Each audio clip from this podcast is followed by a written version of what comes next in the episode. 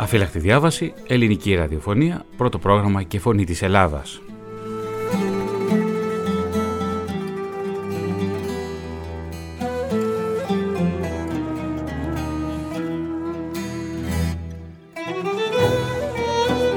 Και σήμερα θα σας αφηγηθούμε μια ιστορία που λαμβάνει η χώρα στο Μεσοπόλεμο, όταν ο Ρούντολφ συνάντησε την Ίνγκε. Δύο νέοι άνθρωποι που συναντιόνται σε μια σκοτεινή εποχή. Η αρχή γίνεται στην Ιταλία και αυτός ο έρωτας, ο άδοξος έρωτας, θα εκτυλιχθεί στα μέσα της δεκαετίας του 1930.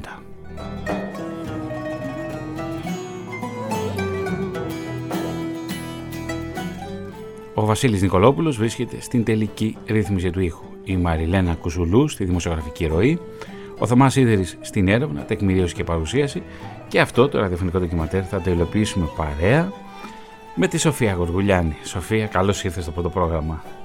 Καλώς σας βρήκα.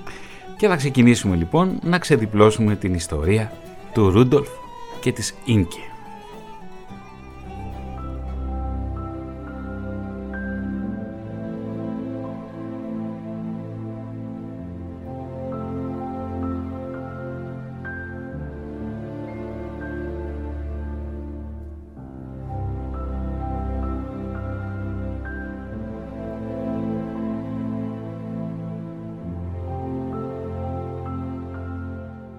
Εκείνος, ένας νέος Γερμανός από την πόλη Königsberg.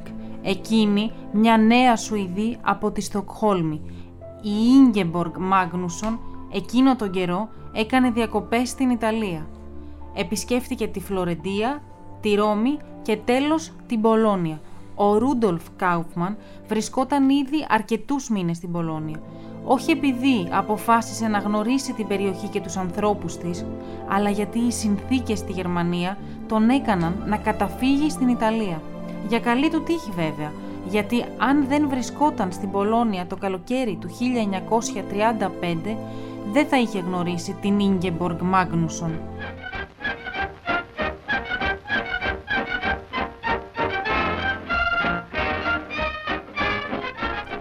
Όλα ήταν στον αέρα. Μια αβεβαιότητα ιδιαίτερα βασανιστική για αυτόν.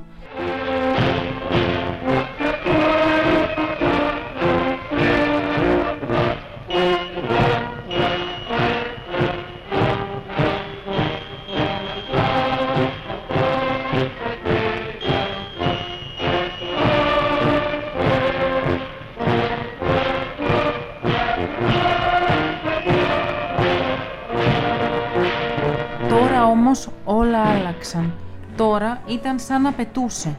Ναι, αισθανόταν πως πετούσε, μαζί της, δίπλα της. Μια μέρα στην Πολόνια, μια δεύτερη στη Βενετία όπου ταξίδεψαν μαζί, και αυτό ήταν όλο. Οι δρόμοι τους χώρισαν.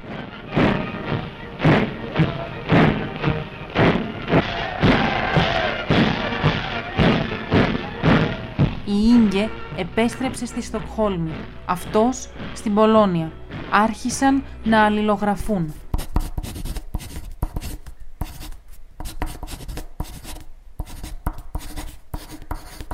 Οι επιστολές που του έστειλε εκείνη δεν έχουν σωθεί. Σώθηκαν όμως οι δικές του. Η μικρή κάρτα χωρίς ημερομηνία φαίνεται πως υπήρξε η πρώτη από αυτές.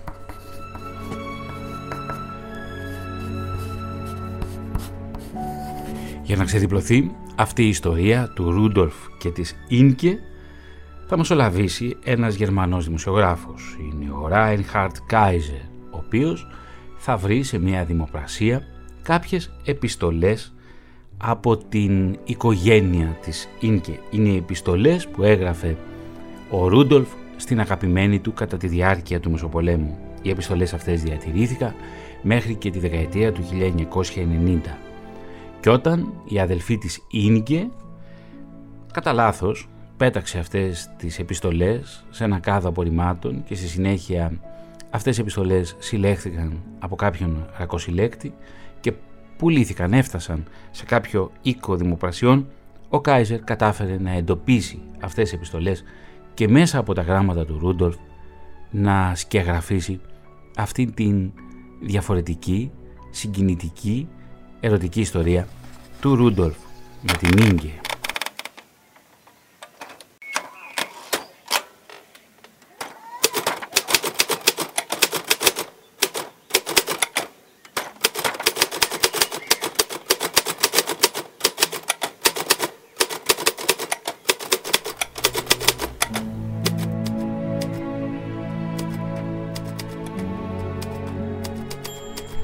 Στις αρχές του καλοκαιριού του έτους 1935,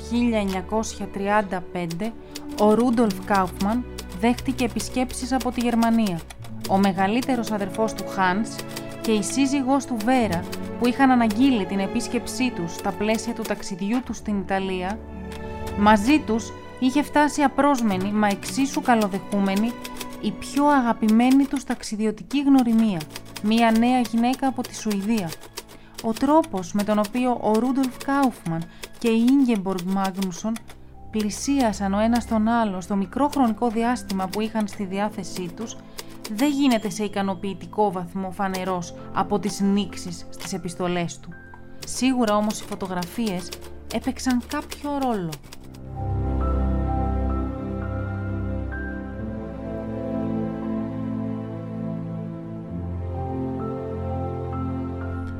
Στην Πολόνια, όταν θα συναντηθούν για πρώτη φορά, ο Ρούντολφ με την Ίνγκε θα τραβήξει κάποιες φωτογραφίες. Ο Ρούντολφ, ο οποίος πειραματίζεται πάνω στη φωτογραφία, μην ξεχνάμε είναι και η εποχή που και ο κινηματογράφος, ο παγκόσμιος κινηματογράφος πειραματίζεται πάνω στο φιλμ, των 16 και των 35 mm, ο Ρούντολφ ανακαλύπτει μια φωτογραφική μέθοδος, είναι η μέθοδος Multifoto. Εκεί λοιπόν τραβά πολλαπλές πόζες οι οποίες αποτυπώνονται σε μία και μόνο φωτογραφία. Και φυσικά το αντικείμενο αυτών των φωτογραφίων δεν μπορούσε να είναι άλλο από το αντικείμενο του πόθου του.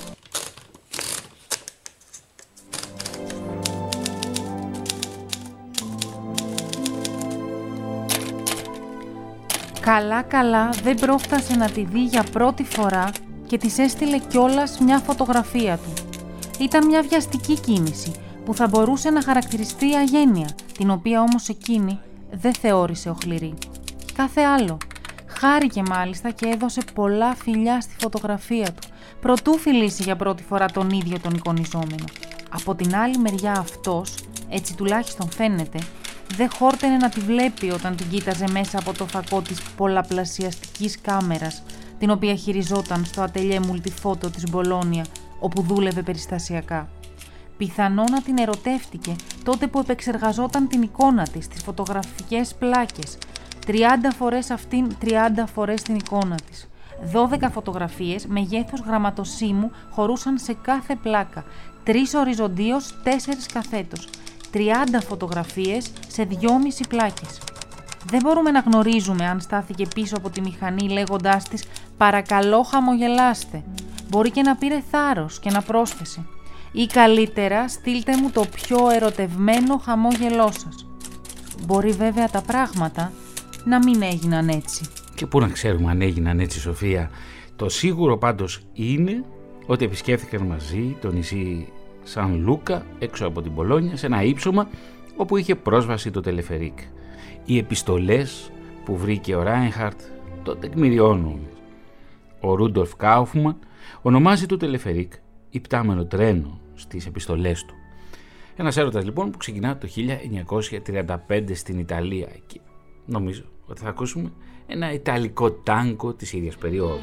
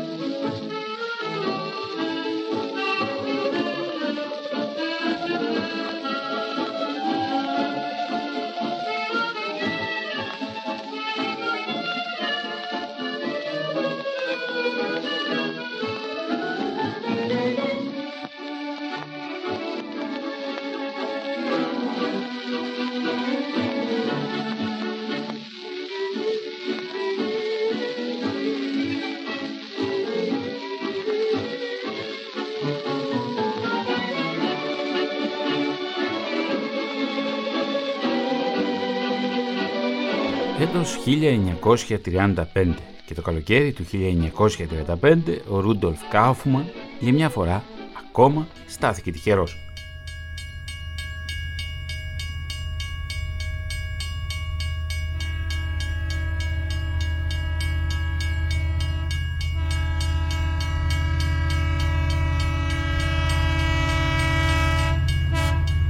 Τυχερός μέσα στην ατυχία του. Και ποια ήταν η τύχη του? Ότι γνώρισε την Ίνκε, αυτή την κοπέλα από τη Σουηδία. Ένας έρωτας όμως, ο οποίος δεν έμελε να κρατήσει για πολύ αυτά τα ταραγμένα χρόνια πριν από το Δεύτερο Παγκόσμιο Πόλεμο. Την ίδια χρονιά, το 1935 δηλαδή, ο Γιώσεφ Γκέμπελς, υπουργός προπαγάνδας και δημόσιας εκπαίδευσης στο Ναζί, μιλά στο συνέδριο του Ναζιστικού Κόμματος. Είναι Σεπτέμβρης του 1935 στην Ιρεβέργη.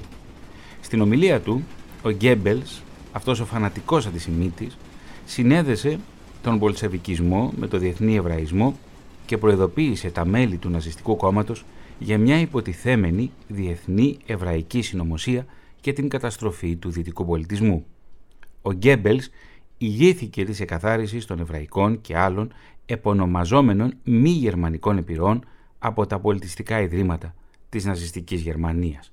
Νιρεβέργη, Σεπτέμβριος του 1935, Joseph Goebbels από τα δημόσια γερμανικά αρχεία.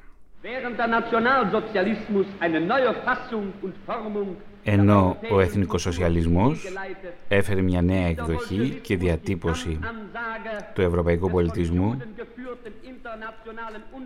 όπως ελβικισμός είναι η κήρυξη πολέμου από διεθνείς υπάνθρωπους υπό την ηγεσία των Εβραίων εναντίον του ίδιου του πολιτισμού. Δεν είναι μόνο εναντίον των αστών, αλλά και εναντίον του πολιτισμού. Σημαίνει στη τελική συνέπεια την απόλυτη καταστροφή όλων των οικονομικών, κοινωνικών, κρατικών, πολιτιστικών και κάθε προόδου του δυτικού πολιτισμού προς όφελος μιας ριζικής και νομαδικής διεθνούς κλίμακας συνωμοτών, οι οποίοι βρήκαν την εκπροσώπησή τους στον Εβραϊσμό. Ο Γιώσεφ Γκέμπελς, αυτός ο υπουργός προπαγάνδας, το Ναζί που έπαιξε ένα καθοριστικό ρόλο πριν την έναρξη του πολέμου όσον αφορά στα ναζιστικά μηνύματα που περνούσαν στις μάζες του γερμανικού λαού. Και είναι η χρονιά λοιπόν που ο Ρούντολφ γνωρίζει την Ίνγκε στην Ιταλία. Όμως η ιστορία ξεκινάει λίγο πριν.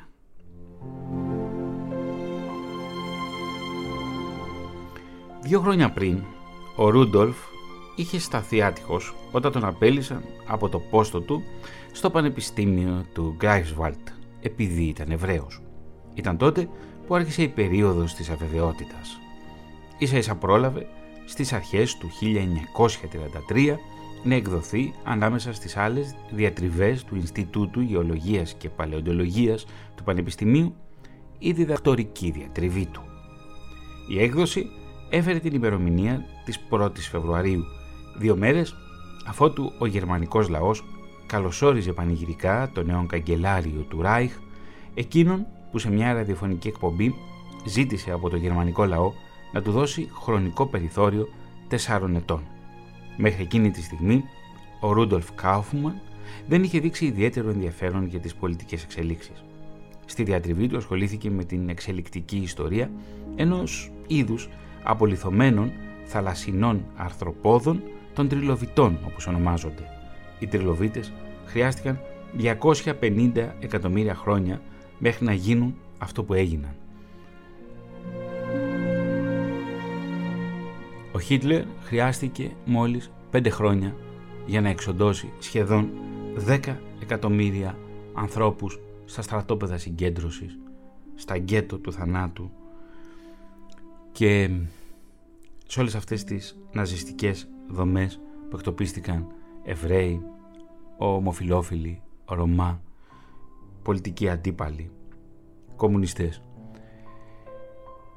Όμως ο Ρούντολφ δεν μπορεί να διανοηθεί το πώς θα εξελιχθούν τα πράγματα. Ασχολείται με ένα είδος που πραγματικά είναι πολύ περίεργο, το πώς κατάφερε να κάνει αυτή τη διατριβή σε ένα πολύ και να την υποστηρίξει μάλιστα σε ένα εντελώς άγνωστο είδος. Όμως η παλαιοντολογία θα πήγαινε στην άκρη όταν ανέβηκε το ναζιστικό κόμμα στην εξουσία. Και ήταν και η Ιταλία. Η ζέστη στην Ιταλία, Σοφία, έγινε λιγότερο υποφερτή από τη στιγμή που έφυγε η Ίνκε για τη Στοκχόλμη, οπότε ο Κάφμαν επέστρεψε στην Μπολόνια. Πριν ακόμα γνωρίσει την Ίνκε, σκεφτόταν ήδη να επιστρέψει στη Γερμανία. Τώρα προστέθηκε ένας ακόμα ουσιαστικός λόγος. Η Γερμανία και συγκεκριμένα η Ανατολική Πρωσία βρίσκεται πλησιέστερα στη Σουηδία σε σύγκριση με την Ιταλία.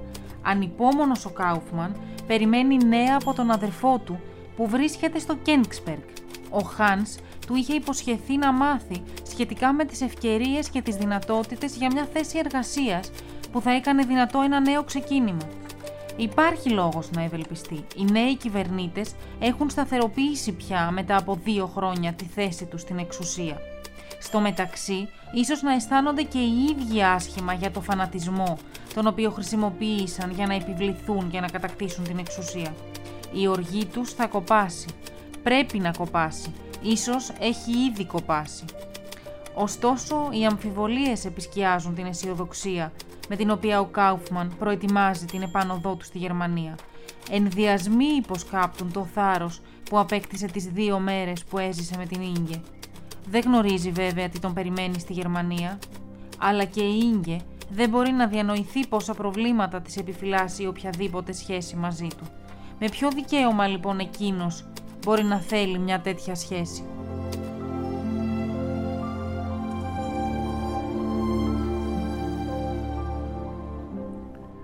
Ο Ρούντολφ Κάουφμαν ήταν Γερμανοεβραίος. Δεν μπορούσε ποτέ να διανοηθεί αυτό που τον περίμενε λίγο μετά. Και εδώ ένα γερμανικό τάγκο από την εποχή που γνωρίστηκαν ο Ρούντολφ με την Ίνκε.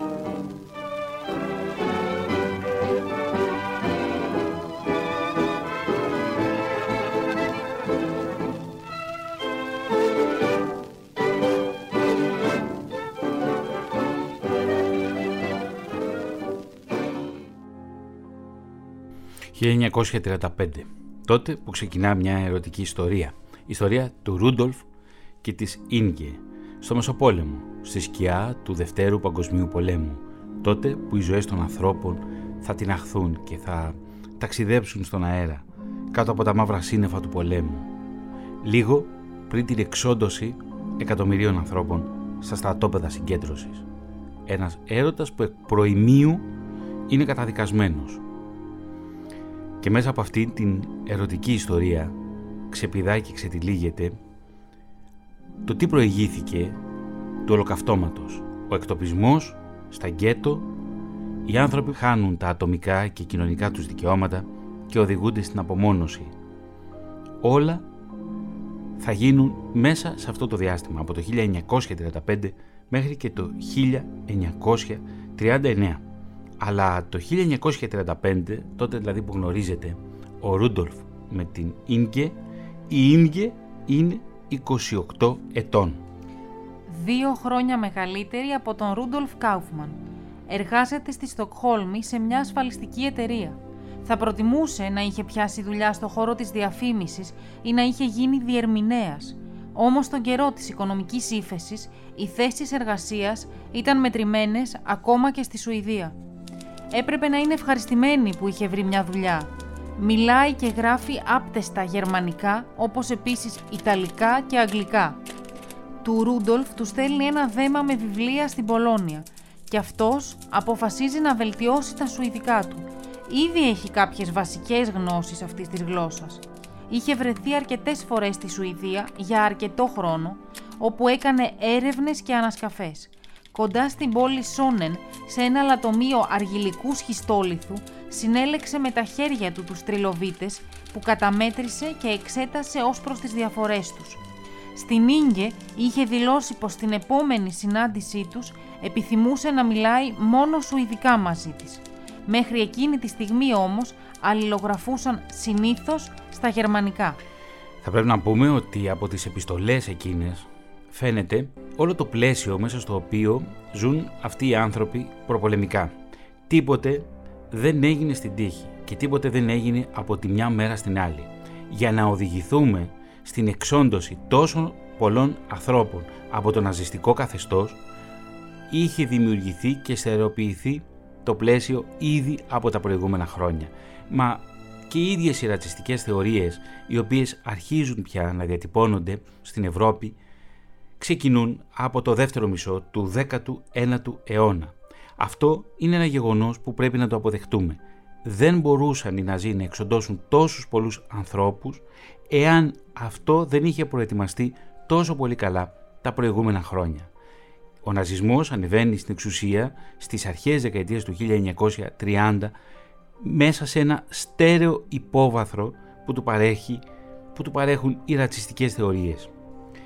Κυρίες και κύριοι, μια που βρισκόμαστε στη Σουηδία και υπάρχει η Ίνγκε κατάγεται από τη Σουηδία, θα ακούσουμε ένα σουηδικό twist του 1935.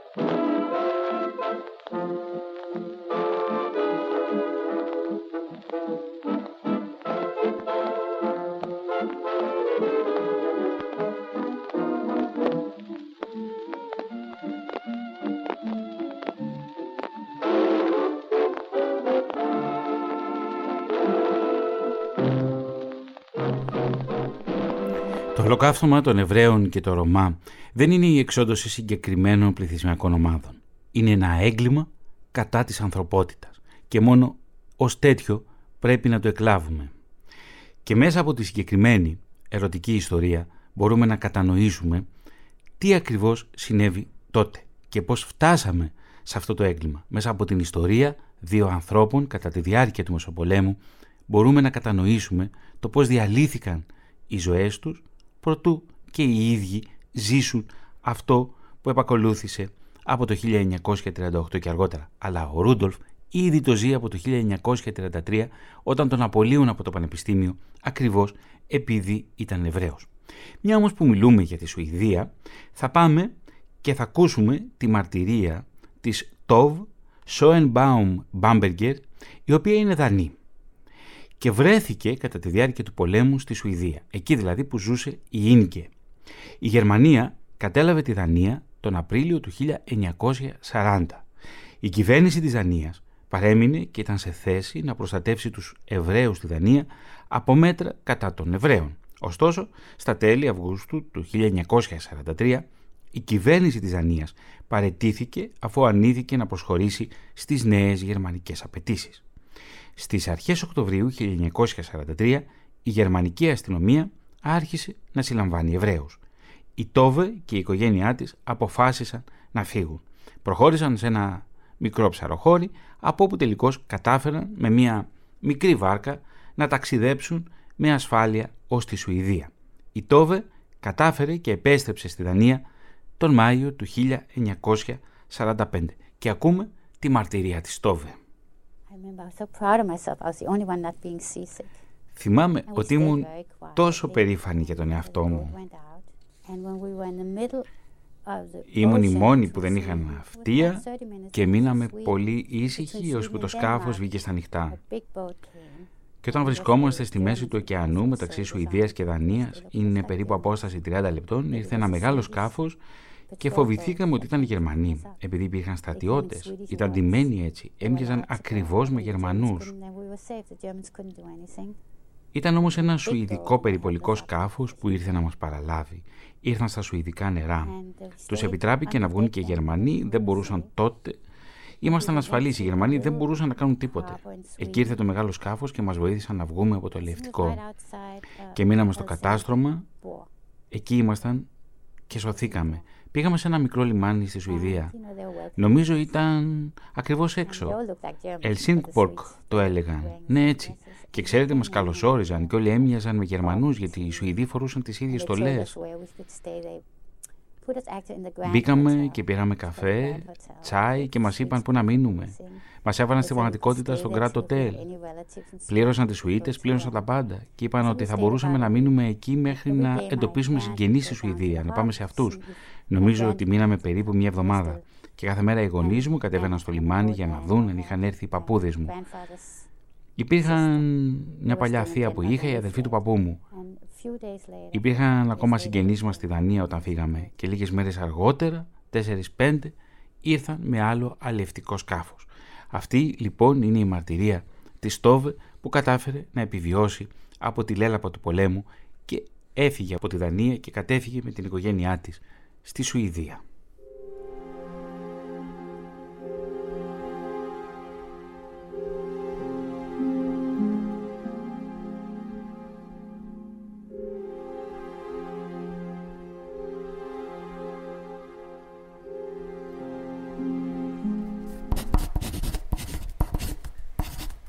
Για όλα όσα συμβαίνουν εδώ, ούτε που θέλω να σου μιλήσω. Δεν θέλω να σου γράψω για αυτά. Κι ούτε κι εσύ να το κάνεις, σε παρακαλώ.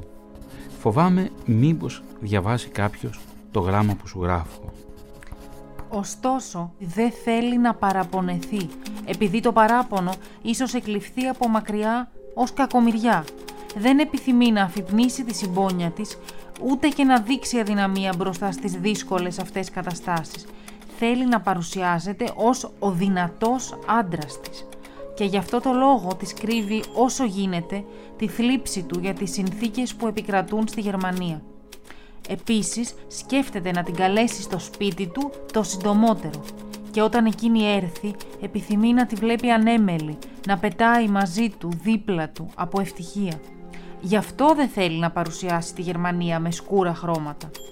Καθώς όμως δεν μπορεί να της δείξει μια φανταχτερή εικόνα, αν εξαιρέσει κανείς τα λίγα μοναχικά μέρη στα οποία καταφεύγει μαζί της ονειροπολώντας, αποφεύγει να της παρουσιάσει οποιαδήποτε εικόνα, παραβλέποντας τις πιο πολλές φορές όλα αυτά τα πράγματα και στέλνοντάς της μόνο τα αναρρύθμιτα φιλιά του. Της γράφει για την αγάπη του, για την τύχη που είχε να τη γνωρίσει, για τη ζωή που κάποτε θα ζήσουν μαζί και την οποία κατά κάποιο τρόπο ήδη έχουν αρχίσει να ζουν. Στο χαρτί. Μου φαίνεται ότι τάχα βρίσκεσαι εδώ μαζί μου και ότι όλα αυτά που στην πραγματικότητα σου γράφω σου τα αφηγούμε. Και ότι εσύ γεμίζεις το μικρό δωμάτιό μου με την αγάπη σου. Αγναντεύουμε έξω τη μεγάλη λίμνη των ανακτόρων, κοντά στην οποία μένω και το γεμάτο φεγγάρι φωτίζει αυτή τη στιγμή το δωμάτιο. Βρισκόμαστε μαζί απόλυτα ήρεμοι. Οι ψυχές μας είναι μαζί και κοιταζόμαστε βαθιά στα μάτια, απολαμβάνοντας το γεγονός ότι ανήκουμε ο ένας τον άλλον. Αύριο θα βγεις μαζί μου για ψώνια, μιας και χρειάζομαι επιτέλους ένα καπέλο της προκοπής και πως θα ξέρω ποιο μου πάει. Έχω βέβαια ένα ελαφρύ καλοκαιρινό από την Ιταλία, μα είναι πια φθινόπωρο και χρειάζομαι κάτι πιο ζεστό να καλύψω στο κεφάλι μου. 30 Ιουλίου 1935. Να που με ρώτησαν πριν από 2 εβδομάδες αν θέλω να εργαστώ στη Νότια Αμερική, στην Κολομβία, ως γεωλόγος ή υδρολόγος. Έκανα λοιπόν τα χαρτιά μου. Δυστυχώς αναγκάζομαι να παίρνω σοβαρά υπόψη μου κάθε ευκαιρία, αν θέλω να βρω έστω έναν τρόπο να επιβιώσω. Το αν θα με προσλάβουν εκεί, αυτό είναι βέβαια πολύ αμφίβολο. Αλλά εδώ στη Γερμανία αυτή τη στιγμή οι προοπτικές είναι ελάχιστες. 8 Αυγούστου. Σχετικά με τις προοπτικές μου, τα πράγματα ακόμα δεν έχουν βελτιωθεί. Έβαλα μια αγγελία με περιεχόμενο γενικό σε μια εφημερίδα που εκδίδεται στο Βερολίνο και σε μια άλλη στη Φραγκφούρτη. Ίσως λάβω κάποια απάντηση. 18 Αυγούστου. Τώρα κάνω το βοηθό σε έναν έμπορο Δημητριακών, φίλο του Hans, επειδή ο υπάλληλός του παντρεύεται. Έγινα λοιπόν μαθητευόμενος έμπορος εδώ, αλλά δεν νιώθω κατάλληλος για αυτό το κλάδο. Εξάλλου, κανείς δεν γνωρίζει πώς θα πάνε τα πράγματα με τους μη αρίους εμπόρους. Ο αδερφός μου πάντως μου πρότεινε να ακολουθήσω τους σιωνιστές, δηλαδή να αποκτήσω για 2 χρόνια εμπειρία με τη Γεωργία και έπειτα να εγκατασταθώ ως μετανάστη στην Παλαιστίνη. Μου φαίνεται ότι αυτό θα κάνω, αφού δεν βρίσκω άλλη διέξοδο. Ωστόσο, φοβάμαι επειδή, αν το κάνω αυτό, ο κύκλος στον οποίο θα βρεθώ θα μου είναι εντελώς ξένος. 28 Αυγούστου. Καταβάλω κάθε προσπάθεια μήπως και τα καταφέρω να απορροφηθώ κάπως γεωλόγος. Με συστάσεις κάποιου τοπικού παράγοντα έστειλα μία επιστολή σε ένα χρυσορυχείο στην Περσία. Η ελπίδα, αγαπημένη μου, πεθαίνει πάντα τελευταία. 16 Σεπτεμβρίου. Κάποιοι ομοιοπαθείς, διάβασα, οργανώνουν ομαδική μετακίνηση στο Εκουαδόρ, στη Νότια Αμερική. Θα τους γράψω. Ίσως χρειάζονται εκεί έναν γεωλόγο. Να μπορούσα να βρω μια δουλειά στη Σουηδία. Αυτά είναι αποσπάσματα από επιστολές που στέλνει ο Ρούντοφ στην Ίνγκε κατά τη διάρκεια του 1935, δηλαδή τη χρονιά που γνωρίζονται. Και από την Τόβε, τη μαρτυρία που ακούσαμε προηγούμενα, θα πάμε στη μαρτυρία του Πρέμπεν Μανχ Νίλσεν, ο οποίος περιγράφει πως ένα αλλιευτικό σκάφος χρησιμοποιήθηκε για να μεταφέρει Εβραίους με ασφάλεια στη Σουηδία, εκεί δηλαδή που ήταν και η πατρίδα της Ίνκε. Ο Πρέμπεν γεννήθηκε σε ένα μικρό ψαροχώρι της Δανίας. Οι Γερμανοί εισέβαλαν στη Δανία, όπως σας είπα, το 1940. Ο Πρέμπεν έγινε αγγελιοφόρος στην αντίσταση. Όταν η Γκεστάμπο άρχισε να κυνηγά Εβραίους στη Δανία τον Οκτώβριο του 1943, ο Πρέμπεν βοήθησε να κρυφθούν πρόσφυγες σε σπίτια κοντά στην ακτή και τους οδήγησε σε βάρκες που τους μετέφεραν στη Σουηδία. Ο ίδιος ο Πρέμπεν έπρεπε να καταφύγει στη Σουηδία τον Νοέμβριο του 1943 και επέστρεψε, όπως και η Τόβε, πια στη Δανία το 1945. Και ακούμε τη μαρτυρία του Πρέμπεν. We got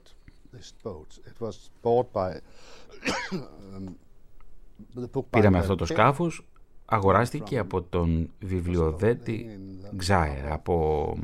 Ήταν μια βάρκα που βρισκόταν στο λιμάνι του Ελσινόρε και ήταν ένα πολύ καλό σκάφος. Ένα ξακουστό σκάφος που κατασκευάστηκε στις αρχές της δεκαετίας του 1930. Ήταν φυσικά ένα ξύλινο σκάφος με καλό κινητήρα και ήταν σε θέση να πάει αρκετά γρήγορα. Περίπου 8 ή 9 μίλια, και αυτό είναι πολύ για μηχανοκίνητο σκάφος. Και όταν ξεκίνησε, το πρώτο βράδυ που θυμάμαι είχε 2 ταξίδια στη Σουηδία και νομίζω ότι παίρναμε 10 με 12 επιβάτες κάθε φορά. Μέχρι τον Οκτώβριο είχαμε φυγαδεύσει 700 Εβραίους και ξέρω εντελώς ότι αυτό το σκάφος έφερε περίπου 1.400 ανθρώπους από τη Δανία στη Σουηδία. Όταν τους κατεβάζαμε στην ακτή, όπου περίμενε το σκάφος, ξέραμε ακριβώς πότε θα ήταν εκεί. Το σκάφος ήταν κανονικά εγκυροβολημένος στη Σουηδία και εμείς είχαμε κάθε μέρα εκείνο το σημείο εκεί και εκεί εκείνη την ώρα. Και τότε το σκάφος έμπαινε μέσα και εμείς προσπαθούσαμε να επιβιβάσουμε τους επιβάτες μας στο πλοίο. Όλα γίνονταν με ασφάλεια και κάναμε ό,τι ήταν δυνατόν να εξασφαλίσουμε την ασφαλή μετάβαση από τα σπίτια μέχρι την παραλία. Τι σημαίνει ασφάλεια? Ότι δεν συνελήφθησαν, ότι μπορούσαμε να δούμε ότι δεν υπήρχαν όσοι θα μπορούσαν να τους απειλήσουν στο δρόμο. Επίσης έπρεπε να αντιδράσουν με ένα ιδιαίτερο τρόπο, πολύ αθόρυβο. Είχαμε πρόβλημα με τα παιδιά μερικές φορές, αλλά είχαμε μαζί μας τον γιατρό, τον Κάσφελτ. Τους έκανε ένεση. Έκανε ένεση τα παιδιά, αλλά φοβόταν πολύ μερικές φορές, επειδή έλεγε «Δεν γνωρίζω αυτόν τον ασθενή, πόσο μπορώ να του κάνω». Τίποτα όμως δεν έγινε. Δεν χάσαμε ποτέ επιβάτη.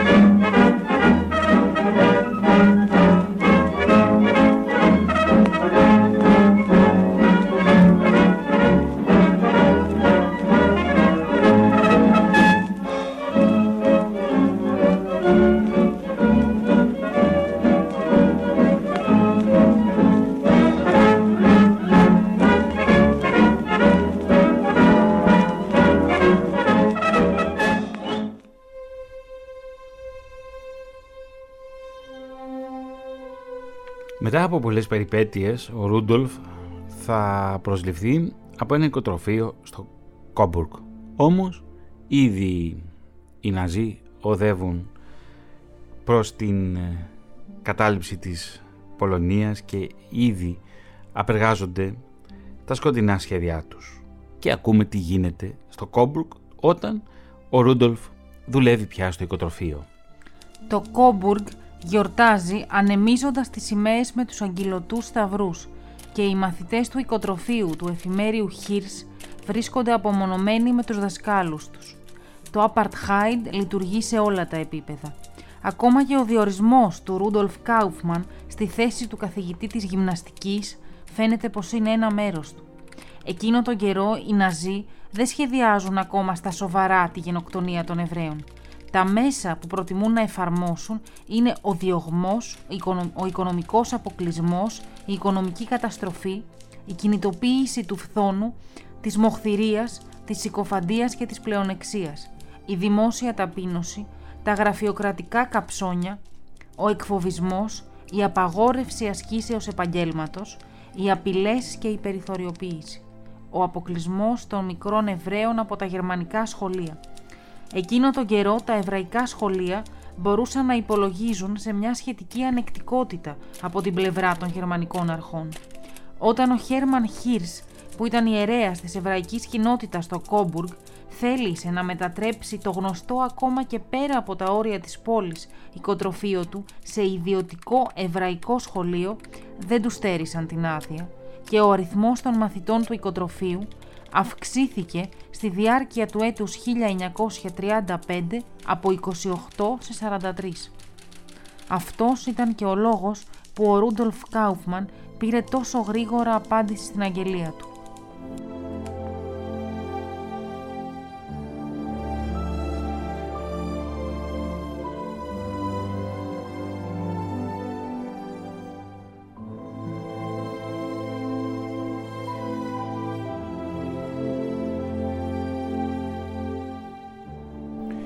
Στις 10 Δεκεμβρίου 1936 ο Ρούντολφ Κάουφμαν καταδικάζεται από το ποινικό δικαστήριο του Comburg για το έγκλημα της προσβολής της φυλετικής καθαρότητας σε ποινή τριετούς κάθυρξης αφαιρουμένων των 4 μηνών της προφυλάκησης και 5ετή στέρηση των πολιτικών του δικαιωμάτων.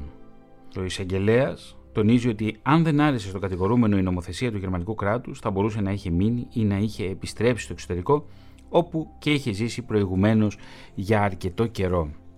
Αυτή ακριβώς η καταδίκη του Ρούντολφ εντοπίζεται σε μια εφημερίδα, την εφημερίδα Stürmer. Πρόκειται για μια εβδομαδιαία γερμανική εφημερίδα στη μάχη υπέρ της αλήθειας, όπως σημειώνει στον υπότιτλό της, εκδότης της οποίας υπήρξε ο Ιούλιος Στράιχερ. Ποιος είναι όμως τώρα ο Ιούλιος Στράιχερ? Είναι ηγέτης των Ναζί και εκδότης της αντισημιτικής εφημερίδας «Ο Επιτιθέμενος». Είναι γνωστή η ομιλία του, όπου κατηγορεί τους Εβραίους ότι προσπαθούν να ελέγξουν τον κόσμο και ότι ζουν με την εκμετάλλευση μη Εβραίων. Σύμφωνα με τον Στράιχερ, η μόνη απάντηση για τη Γερμανία είναι να λύσει το εβραϊκό ζήτημα. Κάτι που ήρθε με την τελική λύση. Και ακούμε λοιπόν τον Ιούλιο Στράιχερ. Ο γερμανικός λαός κατακρίνεται επειδή δημιούργησε τον αντισημιτισμό, τον αγώνα ενάντια στους Εβραίους και ως εκ τούτου κατηγορείται ότι είναι βάρβαρος λαός. Όποιος το λέει αυτό δεν λέει την αλήθεια. Πριν από χιλιάδες χρόνια, οι μη Εβραίοι αναγκάστηκαν να αμυνθούν στους Εβραίους εισβολής. Εάν αυτός ο αγώνας δεν έχει ακόμα τελειώσει, η ευθύνη ανήκει στον εβραϊκό λαό, ο οποίος ζει εκμεταλλευόμενος τους μη Εβραίους και αφήνει να διακηρύσσεται ότι έχει επιλεγεί ως κύριος του κόσμου. Η ειρήνη μεταξύ των λαών θα είναι δυνατή μόνο μέσα σε αυτόν τον κόσμο, όταν αυτοί που αποφελούνται από τον πόλεμο δεν είναι πλέον σε θέση να παρακινήσουν τους λαούς της γης να πολεμήσουν μεταξύ τους. Όταν είναι ευλογημένος αυτός που γνωρίζει ότι χωρίς λύση στο εβραϊκό ζήτημα δεν υπάρχει καμία λύση για την ανθρωπότητα.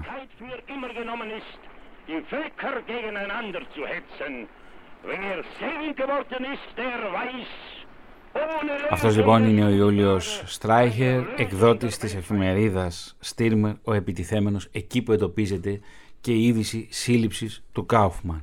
Και ο χρόνος έχει αρχίσει να κυλά αντίστροφα.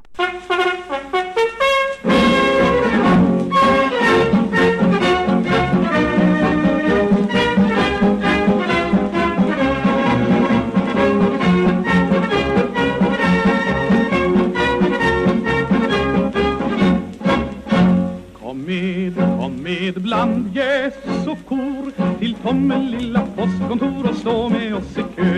Här ligger släkten vid och stor och vetet trivs och livet gror i sockerbetans frö. Än finns här namn som i bankerna går, i Simrishamn och Kristianstad i år. Går du med efter obligationer, har du hört vilken ränta du får? Ska skramla till många miljoner, vi ska tämma vår spargris i år. Går du med efter obligationer, har du hört vilken ränta du går? Vi ska skramla till många miljoner, vi ska tämma vår spargris i år.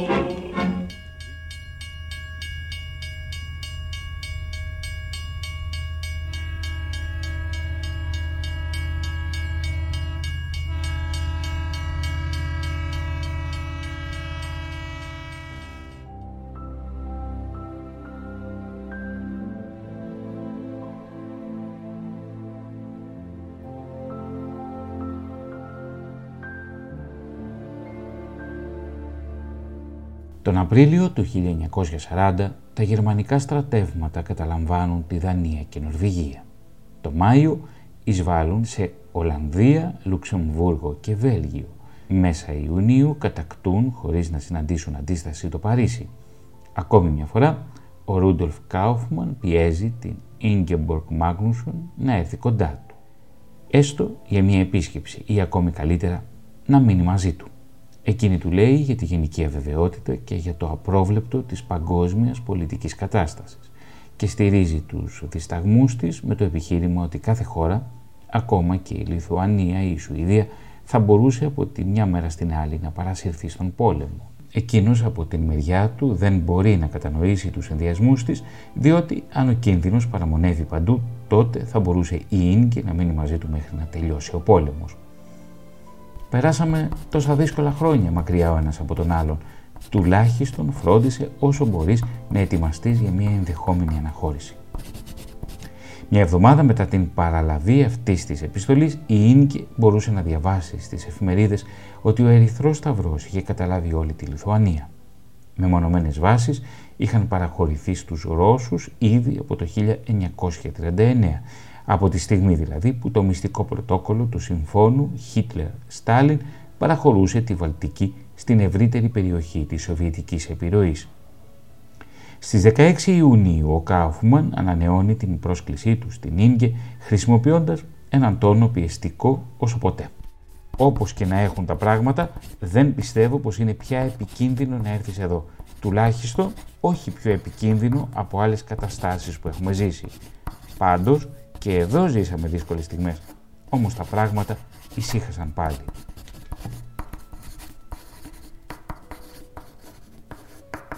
Οι Χόλτσμαν, στο σπίτι των οποίων κατοικεί ο Κάουφμαν, απελπίζονται όταν μαθαίνουν πως πρέπει να κλείσουν το βιβλιοπωλείο τους.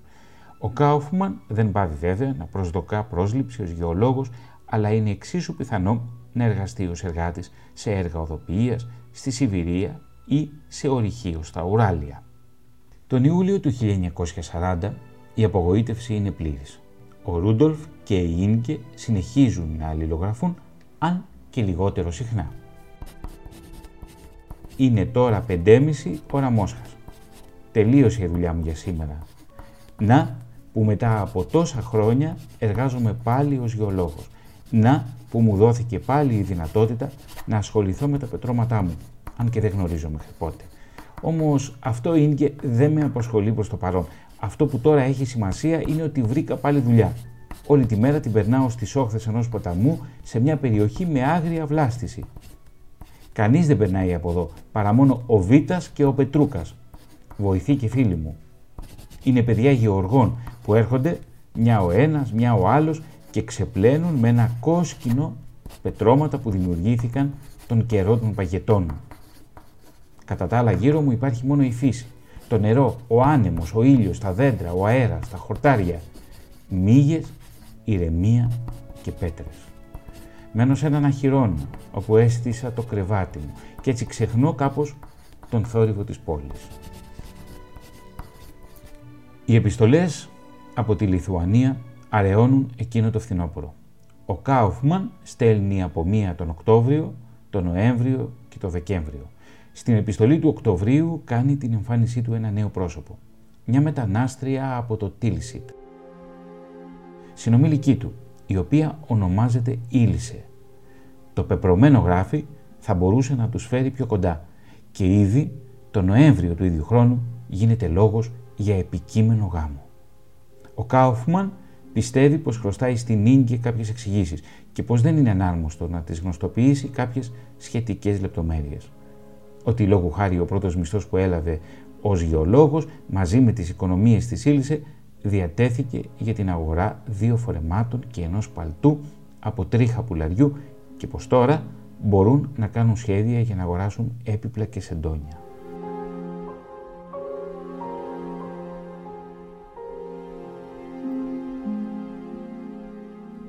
Η τελευταία επιστολή που στέλνει ο Ρούντολφ Κάουφμαν στην Ίνγκε, στη Στοχόλμη, είναι η πρώτη που δαχτυλογραφεί σε γραφομηχανή.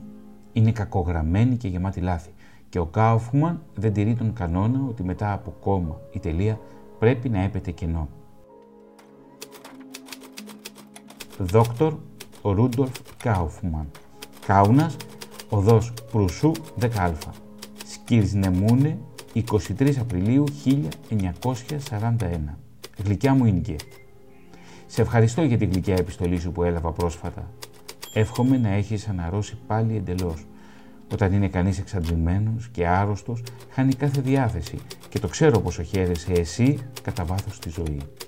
Περίμενε να έρθει άνοιξη και το καλοκαίρι. Τότε σίγουρα όλα θα σου φανούν διαφορετικά.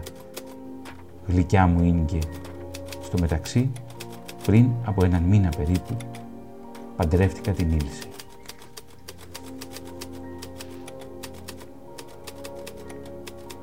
Το τέλος του Ρούντολφ. Λιθουανία, 1941. Ο Ρούντολφ, μια μέρα που έφυγε με το ποδήλατο στην Ήπεθρο, συνελήφθη από 2 Γερμανούς. Ένας από αυτούς είπε «Μα αυτός είναι ο Εβραίος Κάουφμαν από το Königsberg». Η γυναίκα μου ήταν υπηρέτρια στο σπίτι των γονέων του. Τον ξέρω καλά. Τον σκότωσαν επί τόπου. Η Ήλσε κρατήθηκε στο γκέτο της πόλης Βίλνα. Κατάφερε όμως να δραπετεύσει και μετά τον πόλεμο μετανάστευσε στις Ηνωμένες Πολιτείες.